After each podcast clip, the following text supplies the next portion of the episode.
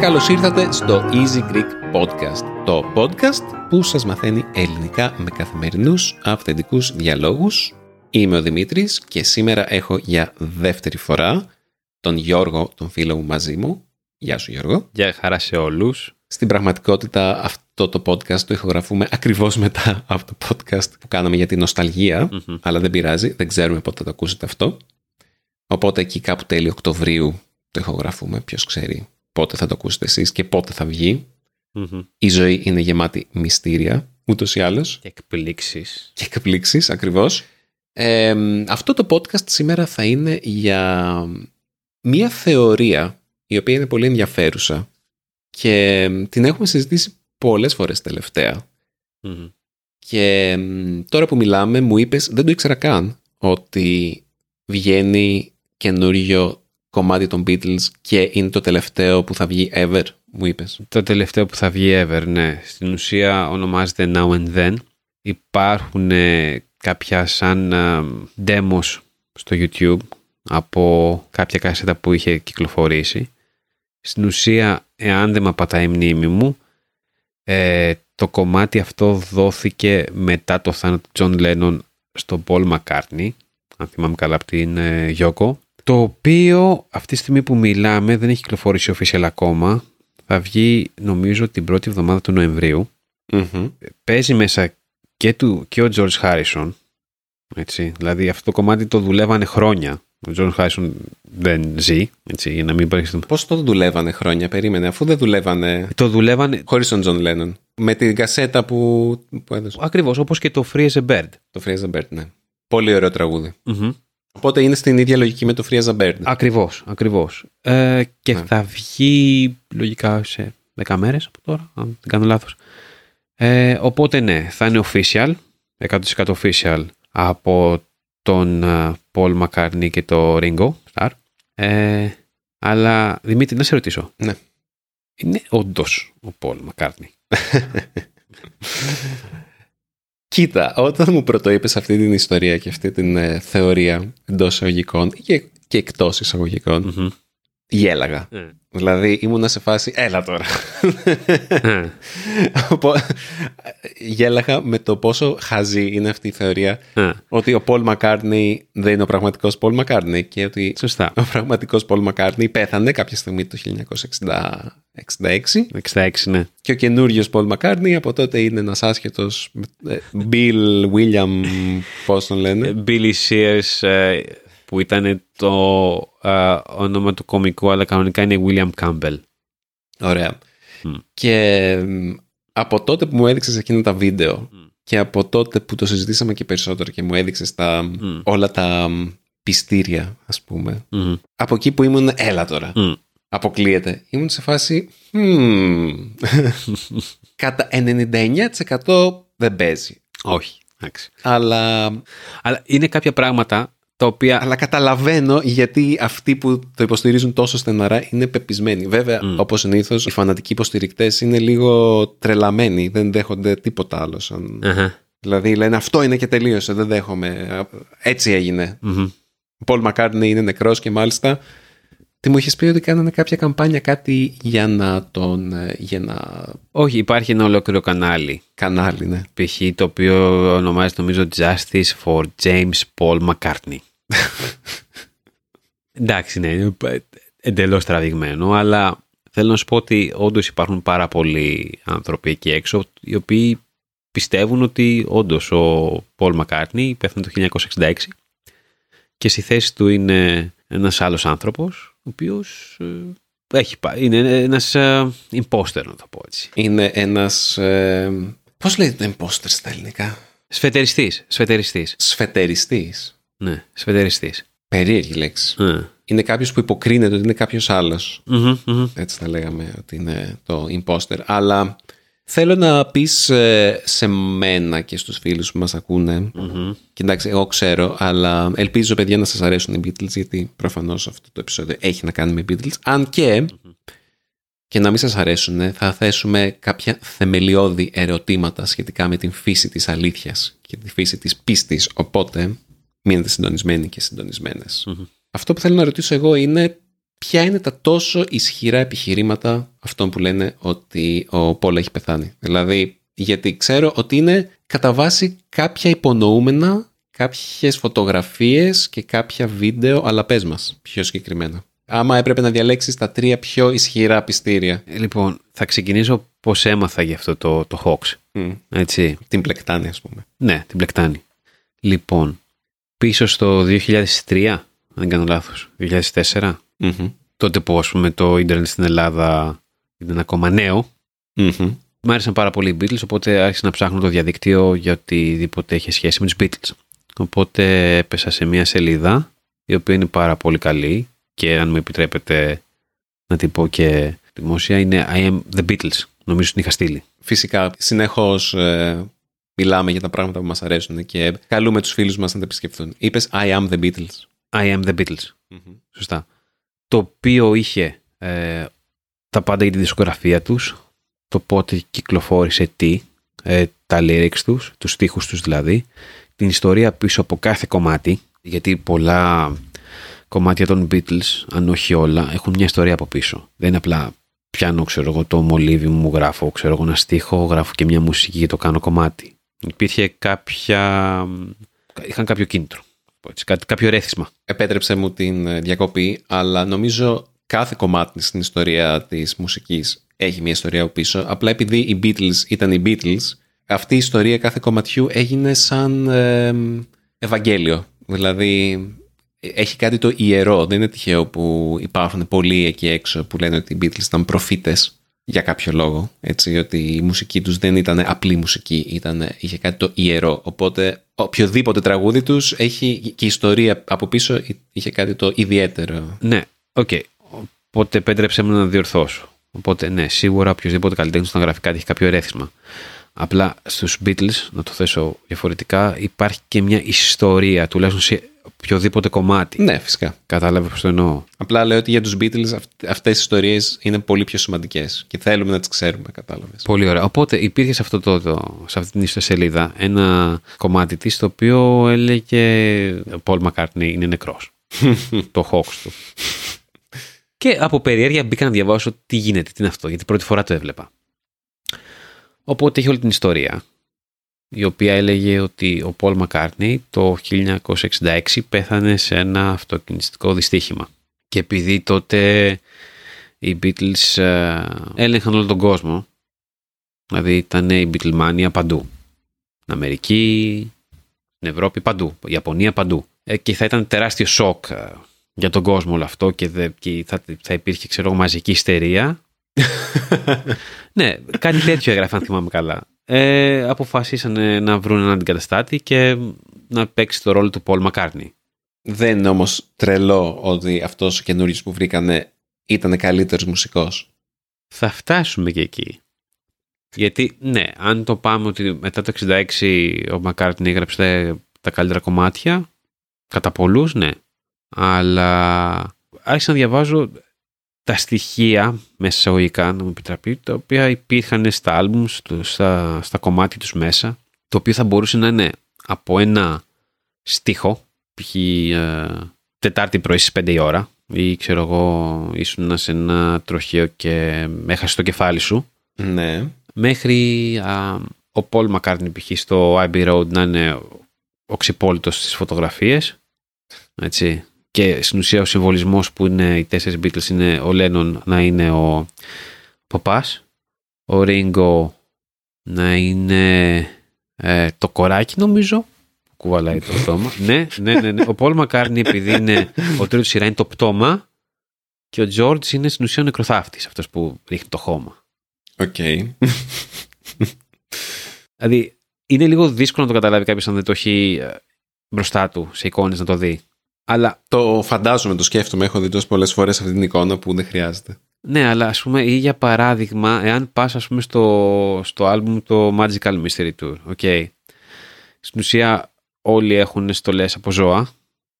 Έτσι, το μόνο μαύρο ζώο το οποίο είναι θαλάσσιος ελέφαντας είναι ο Πολ Μακκάρτνι, Έτσι. Πώς ξέρουμε ήταν ο Πολ Μακκάρτνι μέσα στη στολή. Α, οκ. Okay. Γιατί στο White Album, σε ένα κομμάτι στο Glass Onion, λέει ο Τζον Λένον, well, here is another clue for you all. The walrus was Paul. Οκ. Okay. Και από αυτό το κομμάτι, αυτό το πήρανε όλοι που λένε ότι Paul είναι νεκρός, ότι ναι, κοιτάξτε, προσπαθούν να μας πούν την αλήθεια. Πρέπει να... Here's another clue for you all. Όχι, δεν νομίζω από εκεί. Νομίζω ήταν και στο Magical Mystery Tour. Ναι, στο Strawberry Fields Forever. Στο τέλος, αν το ακούσεις και δεν ξέρεις τι λέει, σου ακούγεται ότι I buried Paul. Έθαψα τον Paul. Οπότε και αυτός είναι θεωρητικά ένας λόγος που ο Lennon και ο καινούριος McCartney δεν τα πηγαίνανε καλά, ενώ ο προηγούμενος, ο original Paul και ο Lennon τα πηγαίναν καλά. Και αυτό οδήγησε στη διάλυση των Beatles, θεωρητικά. Θεωρητικά ναι, και ότι υπήρχαν τύψεις για αυτό που κάνανε. Είναι τόσο τρελό. Εντάξει, και πολλά από αυτά είναι τραβηγμένα. Εντάξει, σίγουρα έτσι. Αλλά είναι κάποια τα οποία, okay, πώς το εξηγείς, ας πούμε, ότι στο κομμάτι Revolution No. 9, αν κάποιος το παίξει ανάποδα, και αυτό ισχύει, παιδιά, δεν είναι τώρα αυτό που λέγανε κάποτε ότι θα το παίξεις ανάποδα το δίσκο και θα ακούσει το σατανά ή οτιδήποτε διάβολο. Ακούς Turn Me On, Deadman. Ισχύει αυτό το πράγμα. Και αποκλείεται να είναι απλά μία σύμπτωση. Οκ, okay, ας δεχτούμε την σύμπτωση. Κανένα πρόβλημα. Αν ήταν αυτό από μόνο του, να το δεχτώ. Αλλά όταν έχεις όλα τα άλλα που προηγούνται, π.χ. στο ίδιο άλμπουμ να σου λέει, ας πούμε, ότι αυτό που είπα προηγουμένως, well, here's another clue for you all, the walrus was Paul. Στο ίδιο άλμπουμ, στο κομμάτι Don't Pass Me By που λέει ο Ringo, you were in a car crash and you lost your head. Τι άλλο λέει αυτό το άλμπουμ? Το White Album έχει κάποιο άλλο στοιχείο. Έχει και το Paul's the Dead Man. Miss him. Ναι, στο I'm so tired. Ναι, στο I'm so tired, στο κομμάτι I'm so tired. Που στο τέλος είναι, αν το ακούσει κάποιος, χωρίς να ξέρει τι λέει, χωρίς να διαβάσει κάτι, ακούγεται σαν Paul is dead man, miss him. Αν δεν κάνω λάθος. Ναι. Αυτό. Και αυτό ανάποδα αν το παίξεις. Ανάποδα ήτανε, θυμάμαι. Ναι. Αλλά για παράδειγμα, αυτό δεν νομίζω ότι ήταν γραμμένο, αλλά ακόμα και στο Let It Be το άλμπουμ, σε φάση, ας πούμε, κάποιοι λένε ότι όλοι οι Beatles κοιτάνε π.χ. προς τα δεξιά, ενώ ο Paul McCartney κοιτάει προς τον... σε αυτόν που κρατάει το άλμπουμ. Είναι πάρα πολλά τέτοια. Κοίταξε, ας πούμε, μετά το 66, αν δεν κάνω λάθος, δεν ξαναπαίξανε πουθενά live οι Beatles με κόσμο. Όχι. Στο Hey Jude. Και στην ηχογράφηση του Hey Jude και στην ταράτσα. Ναι, δεν κάνανε. Όχι. Live, όχι. Live. Αυτό σου λέω. Ότι εκεί πατάνε κάποιοι. Τους λένε, να, δεν παίξανε live π.χ. γιατί αν ξέρω εγώ τον έβλεπε ο κόσμος θα καταλάβαινε ότι δεν είναι ο ίδιος Paul McCartney που ήταν το 66 και πριν. Αφού υπήρχαν τα βίντεο και οι φωτογραφίες. Τότε όχι. Εγώ στα βίντεο και στις φωτογραφίες δεν βλέπω καμία διαφορά πάντως. Λένε και τα δόντια του ότι είναι διαφορετικά. Τα δόντια του, πρόσεξε να δεις τώρα. Εδώ είναι το ωραίο, ότι όντως είχε κάποιο τροχείο Paul McCartney και όντως του σπάσε το δόντι του. Και όντως έχει ουλή στο πάνω χείλος του. Αυτό δεν το ήξερα. Ναι. Όντως το 66 όντως είχε car crash. Αυτοκινηστικό δυστύχημα. Ατύχημα, συγγνώμη. Και από εκεί ίσως ξεκίνησε. Έτσι, αλλά... π.χ. τι σου λένε, ότι μετά, ας πούμε, έχει αφήσει μουστάκι στο Sgt. Pepper's. Ναι. Για να κρύψει, ας πούμε, την ουλή που έχει από την πλαστική. Π.χ. ότι ο σφετριστής, αυτός ο άνθρωπος ο οποίος τον προσπαθεί να πει ότι είναι ο Paul McCartney, έκανε κάποιες πλαστικές. Αυτό το κάνει ακόμη πιο αστείο. Ναι, αλλά πρόσεξε. Ξέρεις τι, είναι αστείο, αλλά κάποια από αυτά ισχύουν. Δηλαδή ότι υπήρχε, νομίζω, κάποιος ο οποίος είχαν κάνει κάποιο διαγωνισμό για άτομα που μοιάζουν με τους Beatles. Δηλαδή να πας σε ένα διαγωνισμό και να πεις ότι ξέρω εγώ π.χ. μοιάζω με τον Τζον Λένον. Υπήρχε ένα άτομο που όντως νομίζω λεγόταν William Campbell. Δεν κάνω λάθος. Το οποίο ήταν ίδιος ο Paul McCartney. Και έτσι βρήκαν τον αντικαταστάτη και καλά. Ναι, αλλά νομίζω όλο το Hoaxia, αν δεν κάνω λάθος, έχει ξεκινήσει από μια ραδιοφωνική εκπομπή. Καλά θυμάμαι, Δημήτρη. Από εκεί δεν έχει ξεκινήσει. Δεν ξέρω, εσύ ξέρεις τις λεπτομέρειες γι' αυτό. Ξέρεις τι, είναι τόσα πολλά τα οποία έχουν μείνει. Δηλαδή, νομίζω σου είχα στείλει και τη φωτογραφία ότι. Μου είχε στείλει και ένα τα βίντεο που τον λένε William. Hello, William. Ναι, okay. Hello, Bill. Ναι. Αυτό. Ωραία, λοιπόν. How are you, Bill? Είναι, ας πούμε, κάποια βίντεο. Ναι, ας πούμε αυτά. Ναι. Είναι λίγο περίεργα, δεν είναι? Αν υποθέσουμε ότι όντως λέει William και Bill, ναι, και δεν το έχει πειράξει κάποιος. Παιδί μου, λες γιατί να τον πει τον άλλον William ή Bill. Και μπορεί πάντα να είναι Paul, αλλά να ακούγεται σαν William. Ωραία, ίσως. Εντάξει, τώρα το Paul, William, δεν ξέρω. Αλλά γενικά και σε πολλά βίντεο ο McCartney που τον έχουν βάλει μετά, ξέρω, και τον έχουν ρωτήσει, ας πούμε, ακόμα και η γλώσσα του σώματός του. Είναι λίγο περίεργη όταν του λένε για αυτή την ιστορία. Μπορεί να είναι γλώσσα του σώματος σε φάση «Θέλετε τόσο πολύ να είμαι νεκρός?» «Όχι ρε, εδώ είμαι». Είναι όλο, δηλαδή, το ότι έχεις και εσύ, δηλαδή, ρίχνεις λάδι στη φωτιά με αυτό. Όταν πας και βγάζεις μετά το 93 ένα άλμπουμ, το 93 ήταν που λες Paul McCartney Live, δεν θυμάμαι ο δίσκος ποιος ήταν, ο οποίος είναι στον ίδιο δρόμο με το Abbey Road. Ξόφλου το Abbey Road. Και λέει Alive. Ναι. Νομίζω είναι live album αυτό. Αλλά το έχει κάνει έτσι, νομίζω, που βγάζει φόρτα ένα σκύλο. Δεν κάνω λάθος. Κοίτα, εγώ αν ήμουν ο Paul McCartney θα έπαιζα με αυτό. Δηλαδή θα ήθελα να τρολάρω τον κόσμο. Είναι και λίγο τέτοια φάση ο Paul McCartney. Ψηλό. Okay. Σαν χαρακτήρας, νομίζω. Κάνω αυτή την ηχογράφηση εδώ που με ακούτε σε δεύτερο χρόνο. Ήθελα να προσθέσω κάτι σχετικά με τις πινακίδες του άσπρου Volkswagen που εμφανίζεται στο Abbey Road. Στις πινακίδες του Volkswagen είναι γραμμένο, άμα το κοιτάξετε προσεκτικά, LMW281F. Και αυτό το 1F είναι εύκολο να το διαβάσεις if. Και αυτό το 28 if λέγανε ότι θα ήταν η ηλικία του Paul McCartney αν ήταν ζωντανός το 1969. Βέβαια δεν θα ήταν 28, θα ήταν 27. Μετά στον δίσκο που έβγαλε ο Paul McCartney, το solo δίσκο, το live δίσκο το 1993, όπως είπε και ο Γιώργος, ο Paul McCartney διασχίζει το δρόμο με ένα σκύλο και στο ίδιο Volkswagen είναι γραμμένο 51 is. Και καλά, είμαι 51 χρονών. Γι' αυτό σας λέω ότι είναι troll ο Paul McCartney, γιατί έπαιζε με αυτή τη θεωρία. Ήθελε να τους κοροϊδέψει και αυτός τους φαν, να ρίξει λάδι στη φωτιά. Οκ, αυτό ήθελα να πω, επιστρέφουμε. Για παράδειγμα, γιατί μετά, ας πούμε, όταν είχαν την κόντρα με τον Τζον Λένον, ο Τζον Λένον να πει στο κομμάτι του «Those freaks were right when they said you were dead». Μπορεί να σημαίνει μόνο αυτό, αυτός ο στίχος, γιατί εντάξει και ο Λένον έγραφε ό,τι να είναι. Όχι, αλλά θέλω να σου πω ότι, δηλαδή, το τραβάνε, ας πούμε, και μετά εφόσον έχουν σπάσει σαν Beatles και δεν είναι πλέον μαζί. Okay, μπορεί απλά να είναι, ας πούμε, ένα μεταφορικό ότι για μένα είσαι νεκρός και αυτοί που το λέγανε, ξέρω εγώ, είχαν δίκιο. Μπορεί να είναι και μεταφορικό. Ναι. Άμα ήσουν ο Τζον Λένον, θα ήθελες να περάσεις τέτοια μηνύματα? Είναι σε φάση θα σε έπνιγε το δίκιο? Όχι το δίκιο, θα ήθελες να βγάλεις αυτό το μυστικό έξω και δεν θα ήξερες πώς να το κάνεις. Μα υποτίθεται ότι όλο αυτό γι' αυτό το κάνανε. Όλα τα κλους που αφήσανε είναι ότι τους έπνιγε όλο αυτό το πράγμα που κάνανε και προσπαθούσαν να το περάσουν στον κόσμο έτσι, μέσω των μηνυμάτων αυτών. Ναι.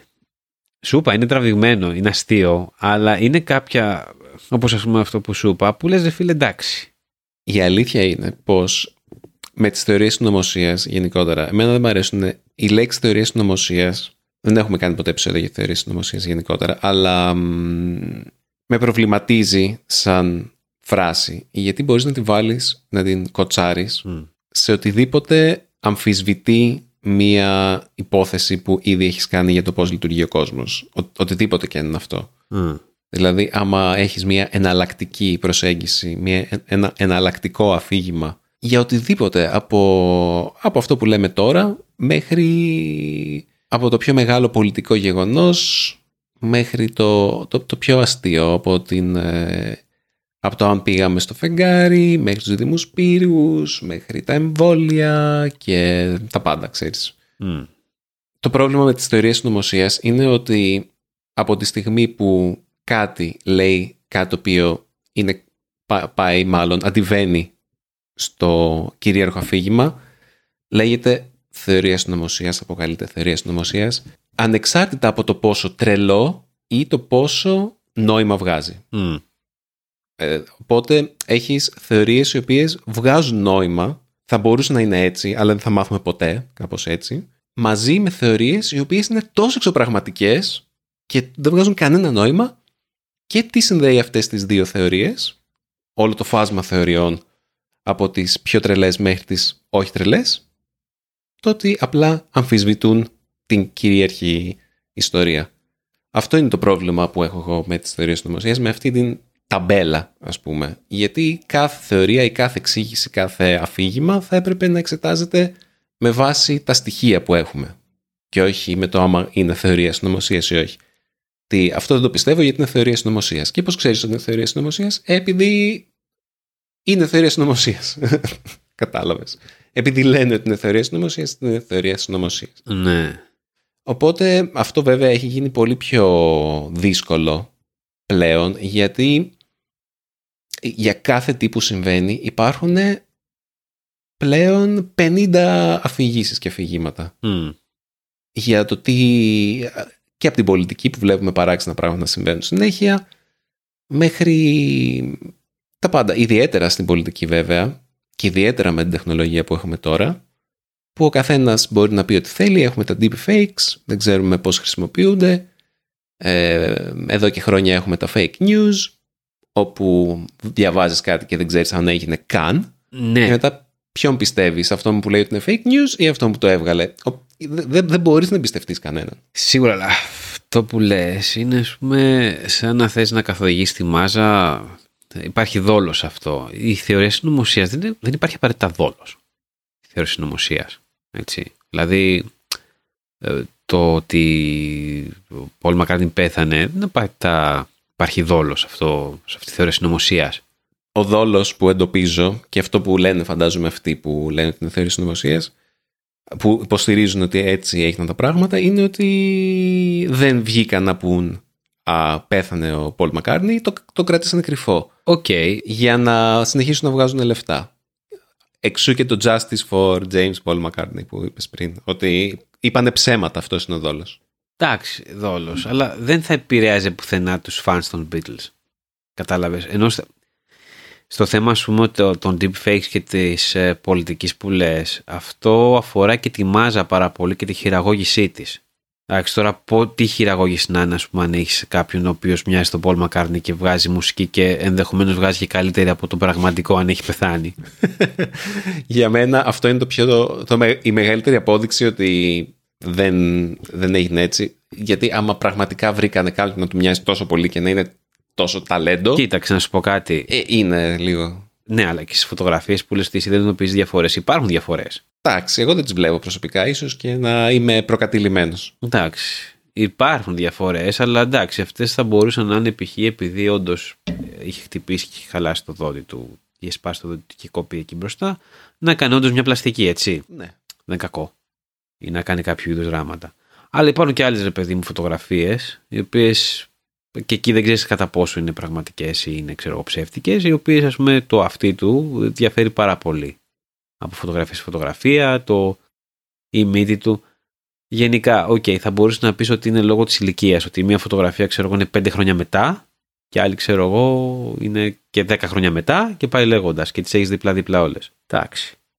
Μην ξεχνάς ότι όταν βγήκε, ας πούμε, αυτό το hoax, Το 66 πόσο ήταν ο McCartney, 24? Κάπου εκεί. Να ήταν, ναι, κάπου εκεί 24. Εντάξει, 24 τώρα με 30 και 34, ακόμα αλλάζει το πρόσωπό σου. Δεν είσαι το ίδιο. Δηλαδή έχεις κάποιες διαφορές.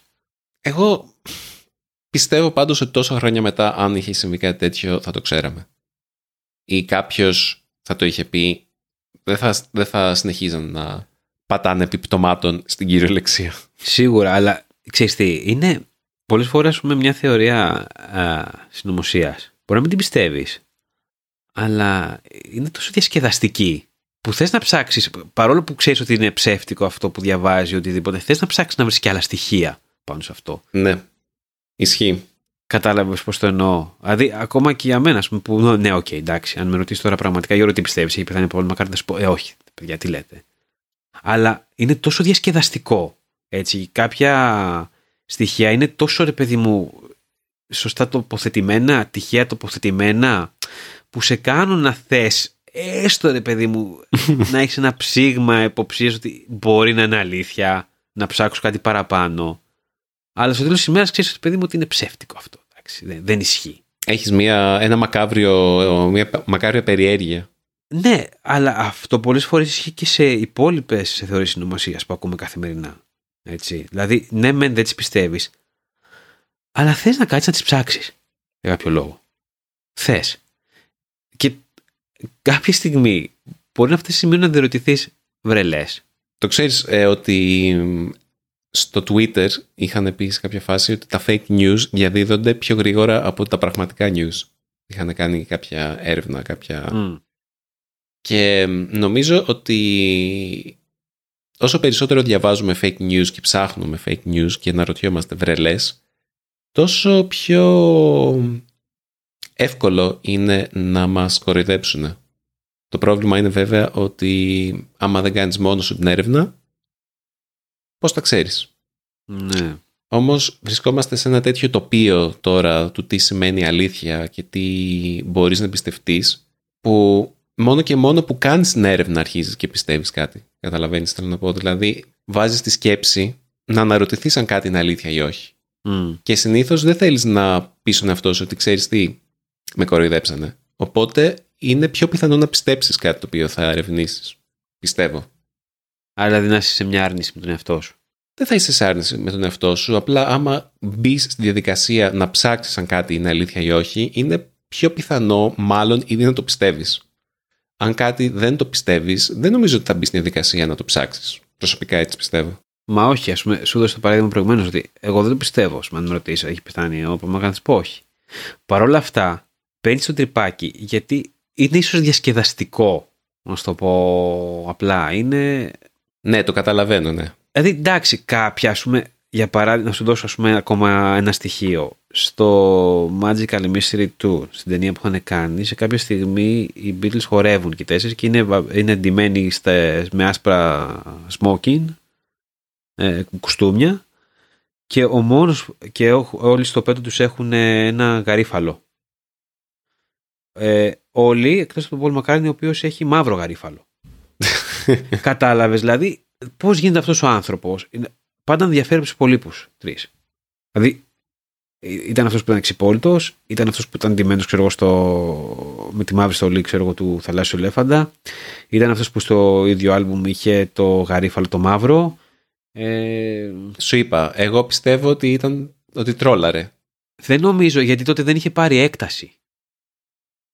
Δεν νομίζω ότι είχε πάρει. Η έκταση νομίζω ήρθε μετέπειτα για αυτό το θέμα. Τότε δεν ήταν γνωστό. Δεν το είχε γράψει κάτι. Ήταν πολύ πιο μετά. Μπορεί, δεν ξέρω. Έτσι. Δηλαδή, τι άλλο. Ξανά, ας πούμε, είναι νομίζω σε μια φωτογράφηση στο Magical Mystery Tour μέσα. Είναι πάλι ξυπόλυτος. Σε ένα άλλο σημείο. Δεν ξέρω αν έχεις την ταινία Magical Mystery Tour. Σε ένα άλλο σημείο που παίζει. Λόχαγο, τι παίζει εκεί πέρα, δεν θυμάμαι. Πάλι, ας πούμε, έχει ένα χέρι πάνω από το κεφάλι, το πως στο εξώφυλλο του Sgt. Pepper's Lonely Heart Clubs Band, που έχει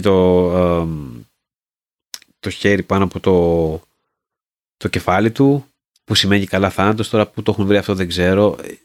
Είναι πάρα πολλά. Δηλαδή, πώς γίνεται πάντα αυτός ο άνθρωπος, έστω και τυχαία, ρε φίλε. Δηλαδή, πάντα διαφέρει τους υπόλοιπους τρεις.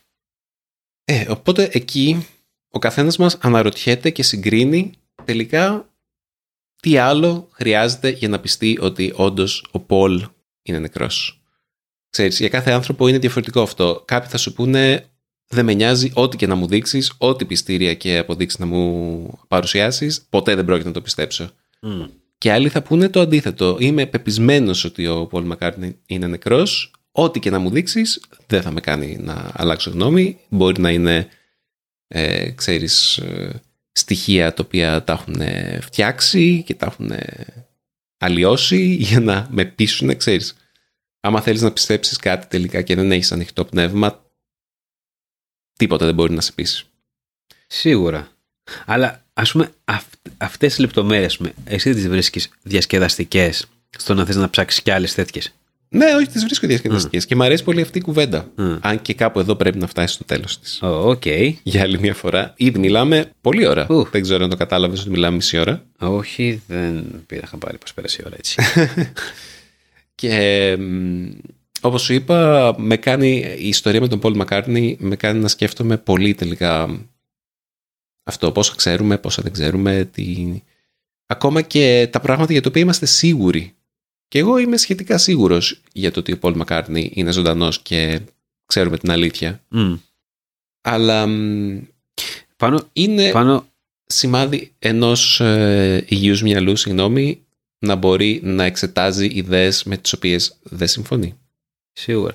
Πάντως πάνω σε αυτό που είπες ότι κάποια πράγματα δεν είναι έτσι όπως το νομίζεις, καλά δεν το πες τώρα. Ναι. Να σου δώσω ένα... Δεν ξέρω αν έχεις κάνει τέτοιο επεισόδιο. Έχεις κάνει για το Mandela Effect. Α, ναι. Όχι, δεν έχω κάνει. Ορίστε. Μια ιδέα. Ψάχτε το, παιδιά, το Mandela Effect είναι... Είναι κάποιες φορές τρομακτικό. Δεν θα σας πω τι είναι το Mandela Effect, απλά ψάχτε το και θα σας αφήσω με αυτό για τέλος. Ψάχτε το Mandela Effect και στείλτε μας email, στείλτε μας σχόλια, στείλτε μας ηχογραφημένα μηνύματα και πείτε μας τι πιστεύετε εσείς. Ο Paul McCartney ζει? Ο Paul McCartney έχει πεθάνει? Έχετε βιώσει το Mandela Effect? Αφού το ψάξετε και διαβάσετε περί τίνος πρόκειται. Περιμένουμε τα email σας στο podcast@easypavlagreek.org και τα σχόλιά σας στο easygreek.fm. Γιώργο, πολύ διασκέδασα και αυτή την κουβέντα. Ευχαριστώ πάρα πολύ, Δημήτρη. Ελπίζω να το διασκέδασαν και οι ακροατές μας. Και εγώ ελπίζω να το διασκέδασαν. Και ελπίζω να τα ξαναπούμε στα στούντιό μας. Βεβαίως, χαρά μου. Και...